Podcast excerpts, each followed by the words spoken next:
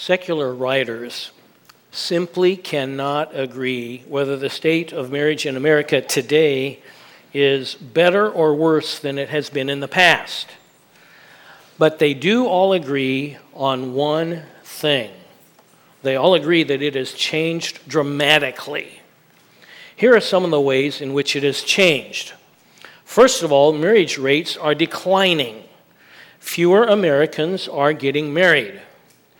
These days, if you are an American, you are less likely to be married. And if you're an American, you are more likely to live alone than in the past. There are less wedding bells. The marriage rate has plummeted. Today, about 50% of Americans will marry. Just in 1960, that rate was 72%. Marriages are still taking place, but they're taking place later in life. It's taking couples longer to get married. Studies show that most couples wait on average just under three years from the time they start dating to get married, and the average engagement is 14 months. Both men and women are marrying later in life. The median age of marriage for the first marriage was its youngest in recorded history in 1956, just over 22 for men and 20 for women. In 2019, those figures were significantly older over 30 for men, over 28 for women. This is a statistic that I found hard to believe, but interesting. Half, 50%, of today's 25 to 34 year olds have never been married. Half of t- today's 25 to 34 year olds. In 1960, that was 12%. Huge change. Part of this is because today marriage is considered just one possible lifestyle among many others. Rates of cohabitation are on the rise. Data shows that in adults age 25 to 34, the rate of cohabitation has doubled since 1990. Nearly half of women, 48%, choose cohabitation as their first union. That's alarming. Same sex marriages are on the rise, though they still account for less than half a percent of total marriages. But you would think they're a lot more than that by the noise they make. Marriage once, not that long ago, was viewed as the true beginning of a lifelong relationship. Now it's largely viewed as an optional capstone to a long term relationship. The changes that have been documented demonstrate how far our culture has drifted from God's design. While this deviation is clear and obvious, the truth is, there is no generation that has had a view of marriage that has ever been high enough. The gap between God's design and the common view is now and has always been gargantuan. If we desire our marriages to be blessed by God, we must embrace His design. That design is spelled out not in culture, but in God's Word. And as we prepare to turn to that word, let's ask the Holy Spirit to help us shed our cultural blinders, catch a renewed vince, glimpse of the glory of that design. Would you bow with me? Father, as we come to you once again this morning, we declare our desire and our willingness to let your word be our guide we recognize that culture gives us flawed and, in many ways, fatal views of almost everything, including marriage. Help us to return to your design and embrace it to your glory. We ask this in Jesus' name. Amen. The place to begin is at the beginning. So we begin by going back to the headwaters, and if you've not turned there yet, I invite you to turn to Genesis chapter 2. We're going to pick it up at verse 18 and read through verse 24, Genesis 2, beginning with verse 18. This verse begins with an incredibly startling statement. Then the Lord God said, It is not good. This is creation accounts. We have heard over and over and over, it is good and it is very good. And then God said, verse 18, It is not good that the man should be alone. I will make him a helper fit for him. Now, out of the ground, the Lord God had formed every beast of the field and every bird of the heavens and brought them to the man to see what he would call them. And whatever the man called every living creature, that was its name. The man gave names to all livestock and to the birds of the heavens and to every beast of the field. But for Adam there was not found a helper fit for him. So the Lord God caused a deep sleep to fall upon the man, and while he slept, took one of his ribs and closed up its place with flesh. And the rib that the Lord God had taken from the man, he made into a woman and brought her to the man. Then the man said, This at last is bone of my bones and flesh of my flesh. She shall be called woman because she was taken out of man. Therefore, a man shall leave his father and his mother and hold fast to his wife, and they shall become one flesh. As we return to the headwaters, we see first that marriage is God's creation. This is not something that culture or mankind came up with. Marriage is God's creation. This is revealed by the things that this text informs us that God did. So, what did he do? In verses 18 through 20, we see that God revealed Adam's need. If you remember that creation account, and we mentioned it just a moment ago in Genesis 1, you remember that at multiple points in this process, God surveyed what he had done and pronounced it good. At the conclusion of this chapter, we find this summary statement, chapter 1. And God saw everything that he had made, and behold, it was very good. The text that we're considering and just read is an expansion of the description of the final day of creation, focusing in particularly upon the creation of humankind. This is why the statement in verse 18 is so unexpected. Suddenly, we hear it is not good. Is our sovereign Lord saying that he made a mistake? Of course not. He's not saying he made a mistake. He knew all along that he was going to reveal to Adam a need that could only be met by God's creation of marriage.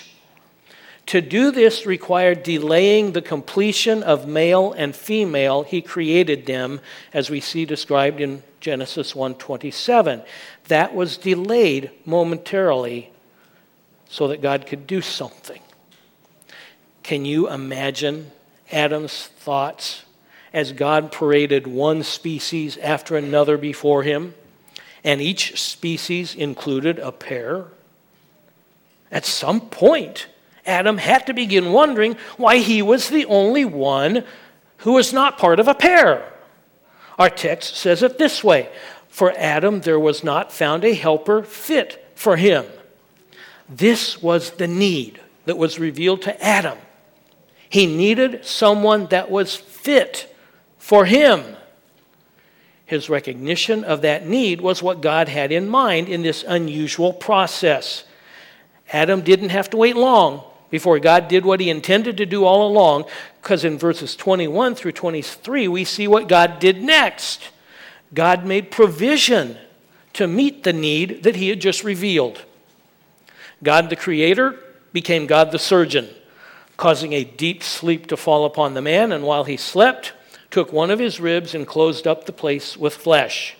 The rib that the Lord God had taken from the man, he made into a woman and brought her to the man. Adam may have gone to sleep perplexed as to why there was no one suitable for him.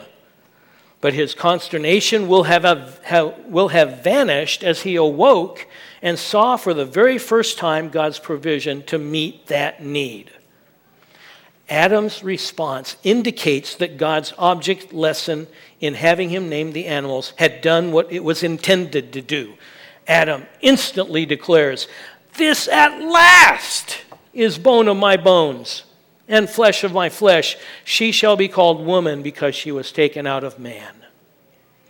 Adam recognized that she was God's provision, perfectly suited to meet his deepest needs for human companionship and for assistance in fulfilling God's assignment to be fruitful and multiply and fill the earth and subdue it.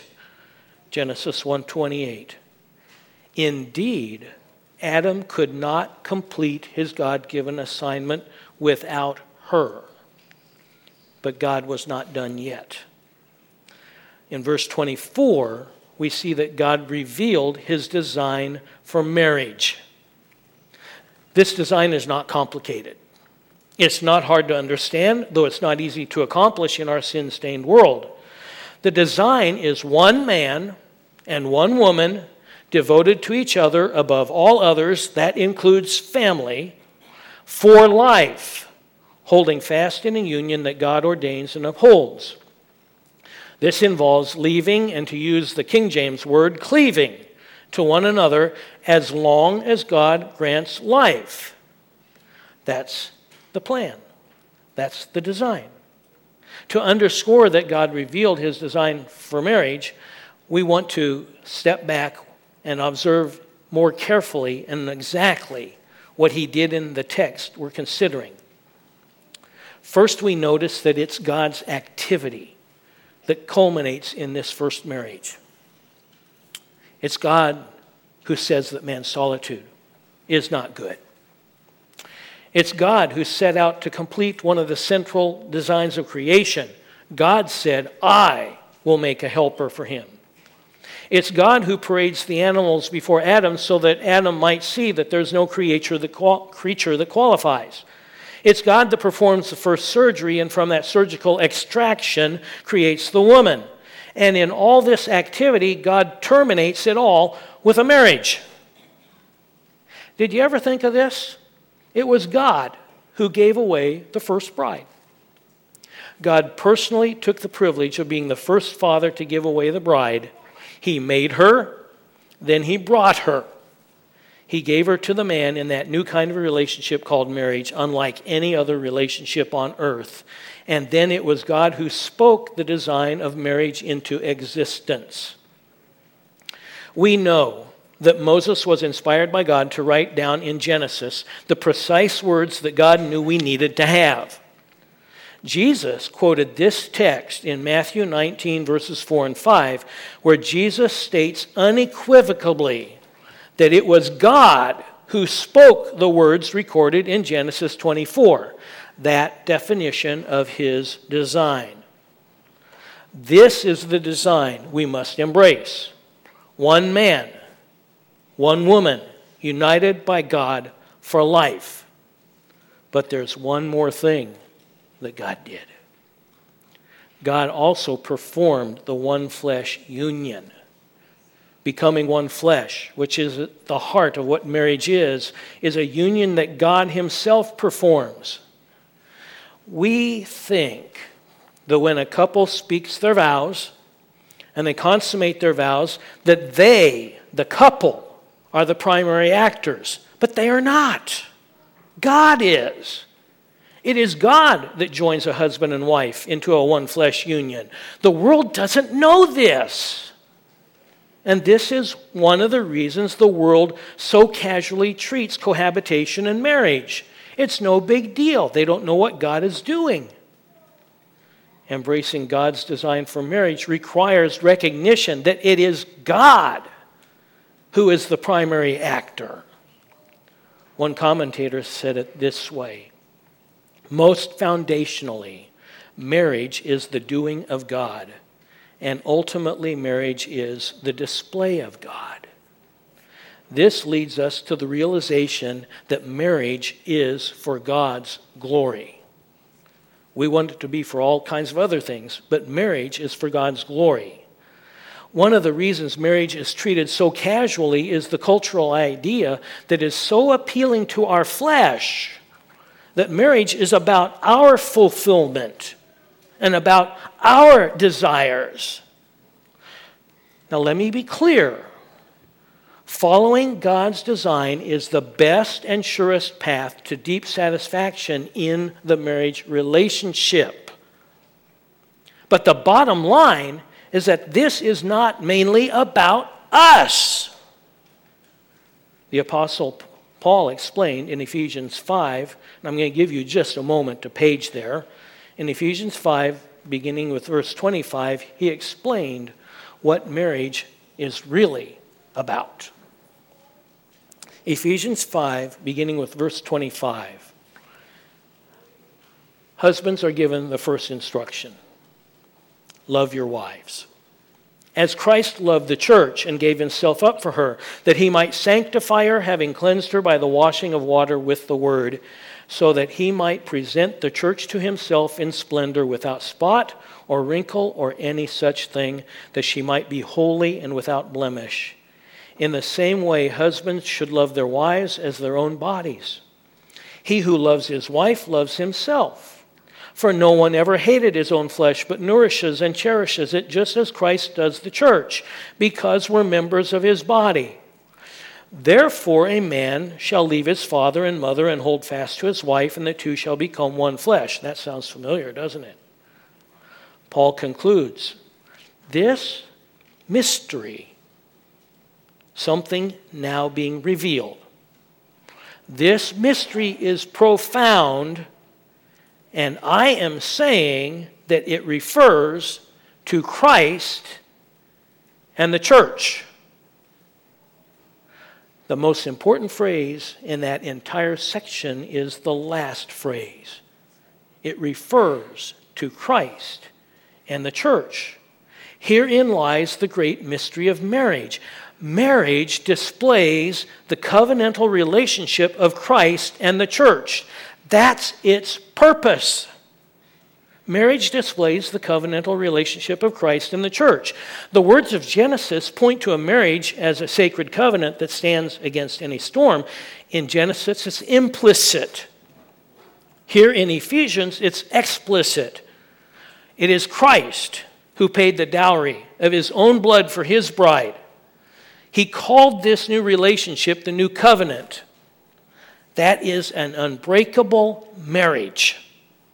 Paul revealed that our marriages, or that marriage is not only patterned after this new covenant, its ultimate purpose is to put that covenant relationship of Christ and his church on display. So when we embrace God's design, when we embrace that design, one man, one woman united for life in God's union, when we do this, we do it to the glory of God. So if you are tempted like I am, and I know that I am tempted, I am tempted to think that marriage is about my desires and that it's about meeting my needs. If you're tempted like I am to think in that way, our thinking is way, way too small, and we have not grasped the mystery. This is one of the reasons why Jesus reaffirmed God's design for marriage when questioned about divorce. Quickly, if you can, turn back to Matthew 19 and find verse 3. Matthew 19, verse 3. We referred to verse 4 and 5 earlier because it is where Jesus tells us that God said those words in Genesis 24. Here we see this Pharisees came up to him and tested him by asking, Is it lawful to divorce one's wife for any cause? He answered, This is Jesus. Have you not read that he who created them from the beginning made them male and female, and said, God said, Therefore, a man shall leave his father and his mother and hold fast to his wife, and the two shall become one flesh. So they're no longer two, but one flesh. What therefore God has joined together, let not men separate. They said to him, Why then did Moses command one to give a certificate of divorce and to send her away? Now, I want you to notice Moses never commanded. Jesus said to them, Because of your hardness of heart, Moses allowed you to divorce your wives. But from the beginning it was not so. And I say to you, whoever divorces his wife except for sexual immorality and marries another commits adultery. There were in that day, just like in our day, many, many whose lives had been impacted by divorce. It was incredibly easy in Jewish circles to divorce. All the man had to say was, I divorce you. And it was done. The Pharisees were not trying to learn from Jesus. They hoped to trap him in his own words so that the wicked king, who had recently imprisoned and finally executed John the Baptist for standing strong against divorce, would do the same thing to Jesus. They knew that Jesus would affirm God's design of one man and one woman united by God for life. That's why Jesus answered the way he did. When we factor in the truth that Jesus knew the mystery that Paul later revealed, that marriage was patterned after the covenant between him and the church, we recognize another truth, and that is that divorce misrepresents the covenantal relationship of Christ and the church. Where marriage represents it, divorce misrepresents it. Our Savior will never, never break the covenant which he purchased with his blood. As one commentator noted, when the impossible day comes, that Christ breaks his vow, I'm with you always to the end of the age, then on that day, on that day that Christ breaks his vow, a human being may break his marriage covenant. You see, though it may not be the intent, when the right is asserted to end the marriage covenant, it implies that Jesus might exercise that same right with the church. This is one of the reasons, not all of the reasons, but it's one of the reasons that God is so adamantly opposed to divorce it perpetuates the lie that Christ might leave his bride. That detracts from God's glory by contradicting his design. Nevertheless, divorce does take place. How are we then to respond? Let me suggest that first of all, we need to admit that we are all sinners in need of grace and that we're all called to extend God's grace to one another. In some ways, the church has acted as though divorce is the unpardonable sin. And believe me, divorce is definitely something God hates. But we've acted as though it's unpardonable sin, and sometimes the church has deeply wounded those who were already beaten and bruised.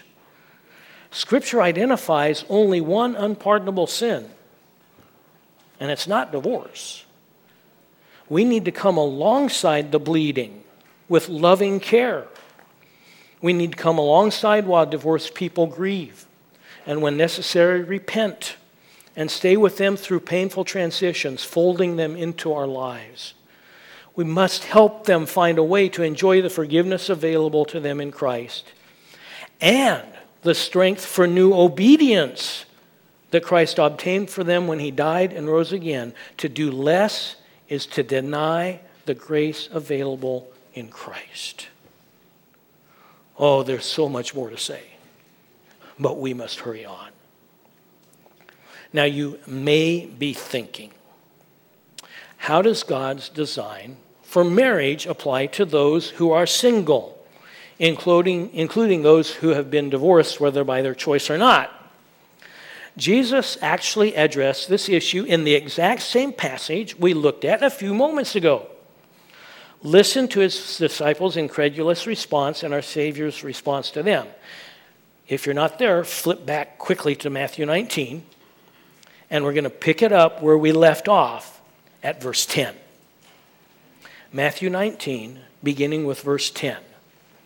Remember what Jesus had told them about divorce the disciples said to him, If such is the case of a man with his wife, it's better not to marry. But he said to them, Not everyone can receive this saying, but only those to whom it is given. For there are eunuchs who have been so from birth, and there are eunuchs who have been made eunuchs by men, and there are eunuchs who have been made them, who have made themselves eunuchs for the sake of the kingdom of heaven. Let the one who is able to receive this receive this. From these our Savior's words and other confirmations in scriptures, we learn that marriage is not mandatory for all. As important and as wonderful as God's design is, marriage is not mandatory for all. Jesus pointed to something here that is so incredible and so hard to believe that not all are able to receive it. This incredible gift is described in Isaiah. And I want you to listen to this Isaiah 56, beginning in verse 4. For thus says the Lord, this is God speaking to the eunuchs who keep my Sabbaths, who choose the things that please me and hold fast my covenant, I will give in my house and within my walls a monument and a name better than sons and daughters. I will give them an everlasting name that shall not be cut off. That's a gift. The Apostle Paul also wrote about this gift. 1 Corinthians 7, verses 7 and 8, Paul declares, I wish that all were as I myself am. But each has his own gift from God, one of one kind and one of another. To the unmarried and to the widows, I say, this is good for them to remain single as I am.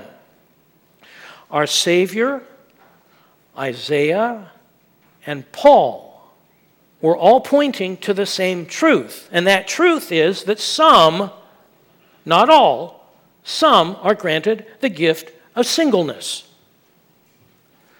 Now, my guess is that most, if not all of us in this room, are having a similar reaction to the truth I just expressed, that I experienced in the years before God brought Nancy into my life. If you had asked me then if there was a gift of singleness, my immediate response would have been, well, if there is, it's certainly not a gift I want to receive. Interestingly, both Nancy and I, before we ever met, both of us had struggled intensely with singleness. And almost simultaneously, not quite, but almost simultaneously, had surrendered our wills in this matter to God's will. It was only a few weeks after we'd both made this identical commitment that God brought us into each other's lives.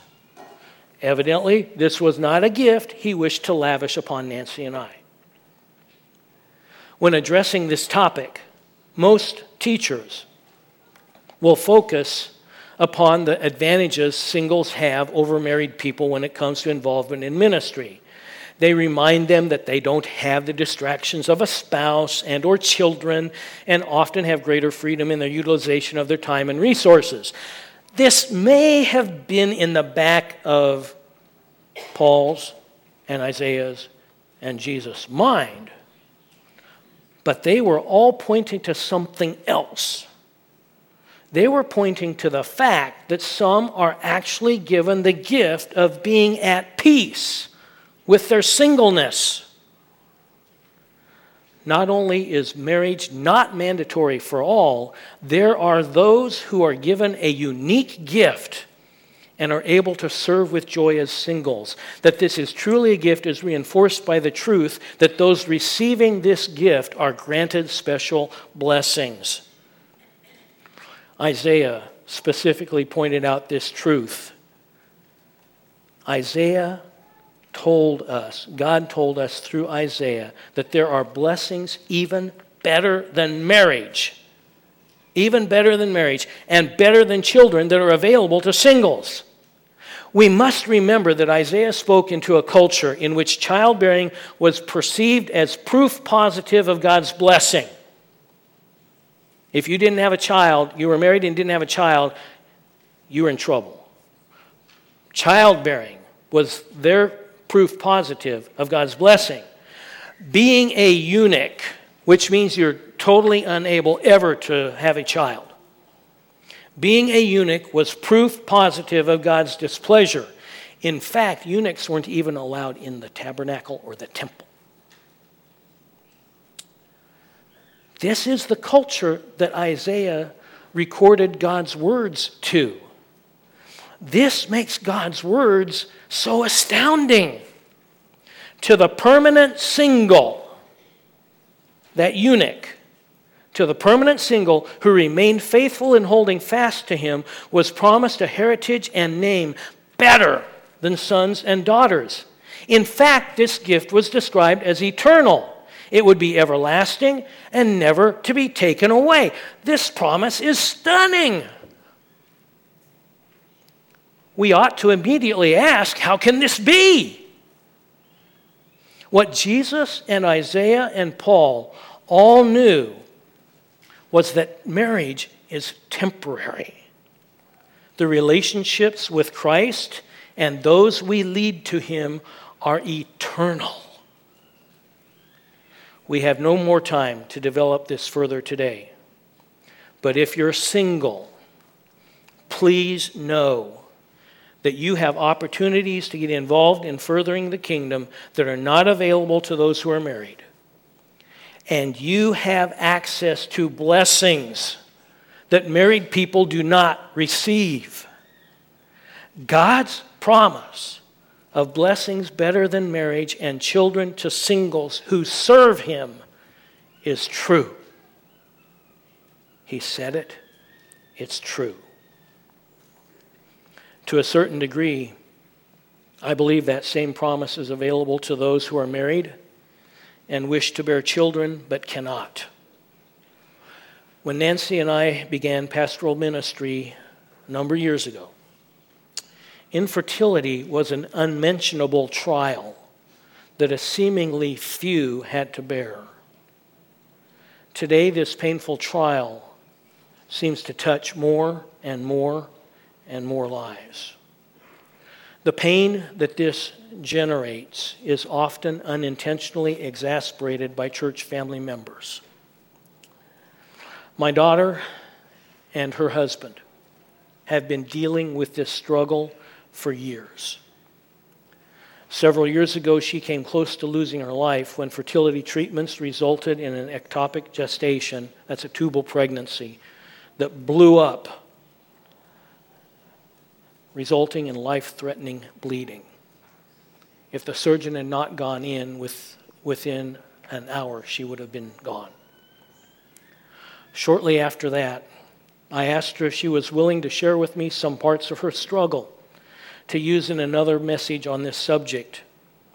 Among other things, I asked her what she found least helpful in her journey. Her response was as follows Comments such as, So, why don't you have kids yet? Or, uh, Just relax, it'll happen naturally. Or, Have you considered adoption? Or just constant questions about our situation.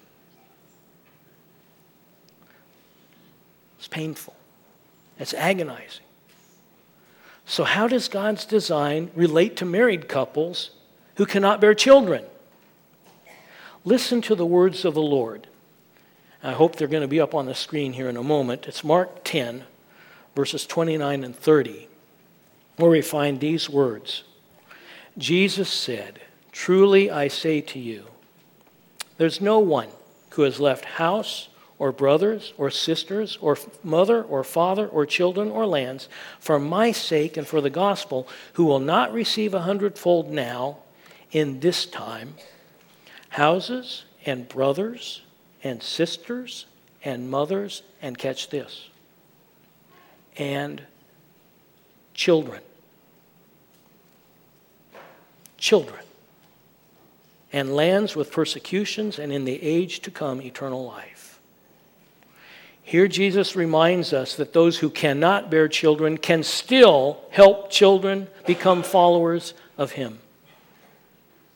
So, the final truth about God's design we need to embrace this morning is that marriage's design exceeds childbearing. Marriage's design exceeds childbearing. One commentator explains Here Jesus shifts the absolute from having children biologically to having hundreds of children through the family of Christ and through spiritual influence. It might include adoption, it might include foster care, it might include making your home a place for backyard Bible clubs, it might include your nursery job or your care for your nieces and nephews or the Sunday school class that you teach. You see, just as marriage is not absolute for every believer, bearing children is not absolute for every marriage.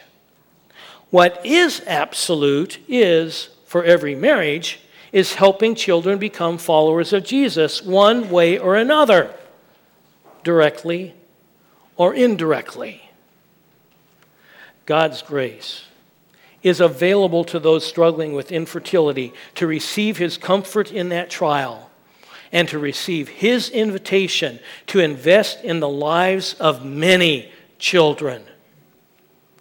Those who accept this grace receive blessings greater than they ever thought possible. I've hit you with a blizzard of truths about God's design this morning I ask you to bear with me for just a few moments longer as we attempt to apply these truths. We begin by reminding ourselves that God's design for marriage is truly glorious. It is incredible. Only those who have surrendered their lives to Him and live to serve Him are able to truly embrace it. So, what does that mean for each one of us today? Let me try to help. If you are single, by your choice or not, trust God's promise of blessing greater than marriage or children.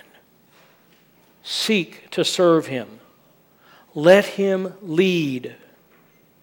If you do this, this will lead you to fall deeper in love with Him, and it will help you find satisfaction you did not believe possible. Trust His promise. If you are married, remember that as much as we want it to be, marriage is not about us. It is not about what we desire. God has something much greater in mind. Resolve to love one another as Christ loves the church, so that his covenantal love for his church is displayed in your marriage. This will lead you to fall deeper and deeper in love with the Lord and a side benefit, and with each other. If you're divorced and remarried, covenant with each other to follow God's design for marriage now and to love each other as Christ loves the church. God wants your present marriage to honor him, and he will help your marriage display Christ's covenantal love for his church. This will lead you to fall deeper and deeper in love with the Lord and with each other. If you are married, you've desired to have children, to bear children, but have not received that blessing covenant with each other right now to love each other as Christ loves the church and to love the children he does bring into your lives. To love them in ways that lead them to follow him. Let him ease the pain. Let him ease the disappointment.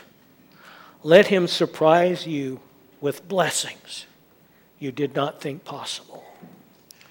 This will lead you to fall deeper and deeper in love with the Lord, with each other, and the children that He does bring into your lives.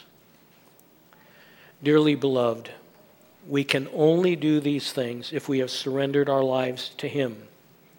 trusting Him alone for salvation and the strength we need to buck the flow of culture and embrace His design. If you've not put all of your trust in Him, I plead with you do it now. Do it today. If you have placed your trust in Him, lovingly care for each other in His family to His glory. Let's pray. Heavenly Father, we thank you for your glorious design. We confess that our culture has deviated so far from that design that it hardly bears any resemblance at all. We also confess, confess that our culture's ideas permeate our thoughts subtly and cause us to embrace things that we ought not embrace.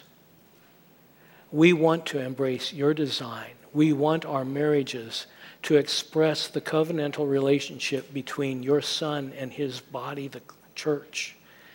We want our marriages to glorify you. And we want all of our lives to be glorifying to you as we serve you in the grace you pour into each of our lives.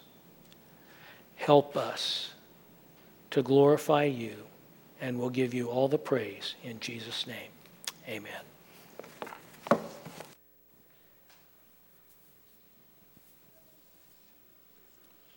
We're going to we're going to close with uh, number 186, Lord be glorified, and I believe it's um, verse 2 only. So if you'd stand with us as we close.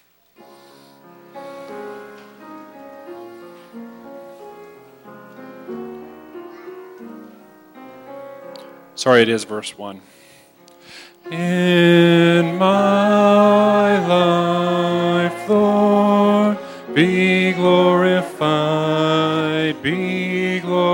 glorified in my life, Lord, be glorified today.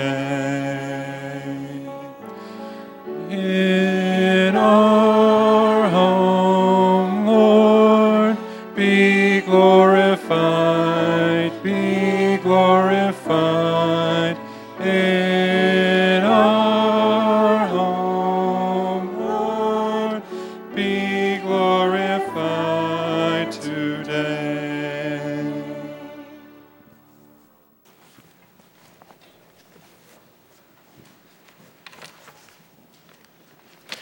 want to thank all of you for joining us here this morning for our time of worship and time in God's Word. I want to invite you to return this evening as we spend some time worshiping and allowing God's Word to touch our hearts again. There is a special time afterwards that we call snack time. And we're going to really enjoy that, but we need some help with setting up for that. So we would like for a number of you younger men to help set up the family center right after we leave here. So if you could help with that, that would be greatly appreciated. We want to conclude our time together with the end of Paul's prayer in Ephesians 3, where he said these wonder, this wonderful benediction. Now, to him who is able to do far more abundantly than all that we ask or think, according to the power or work within us, to him be glory in the church and in Christ Jesus throughout all generations, forever and ever. Amen. You're dismissed.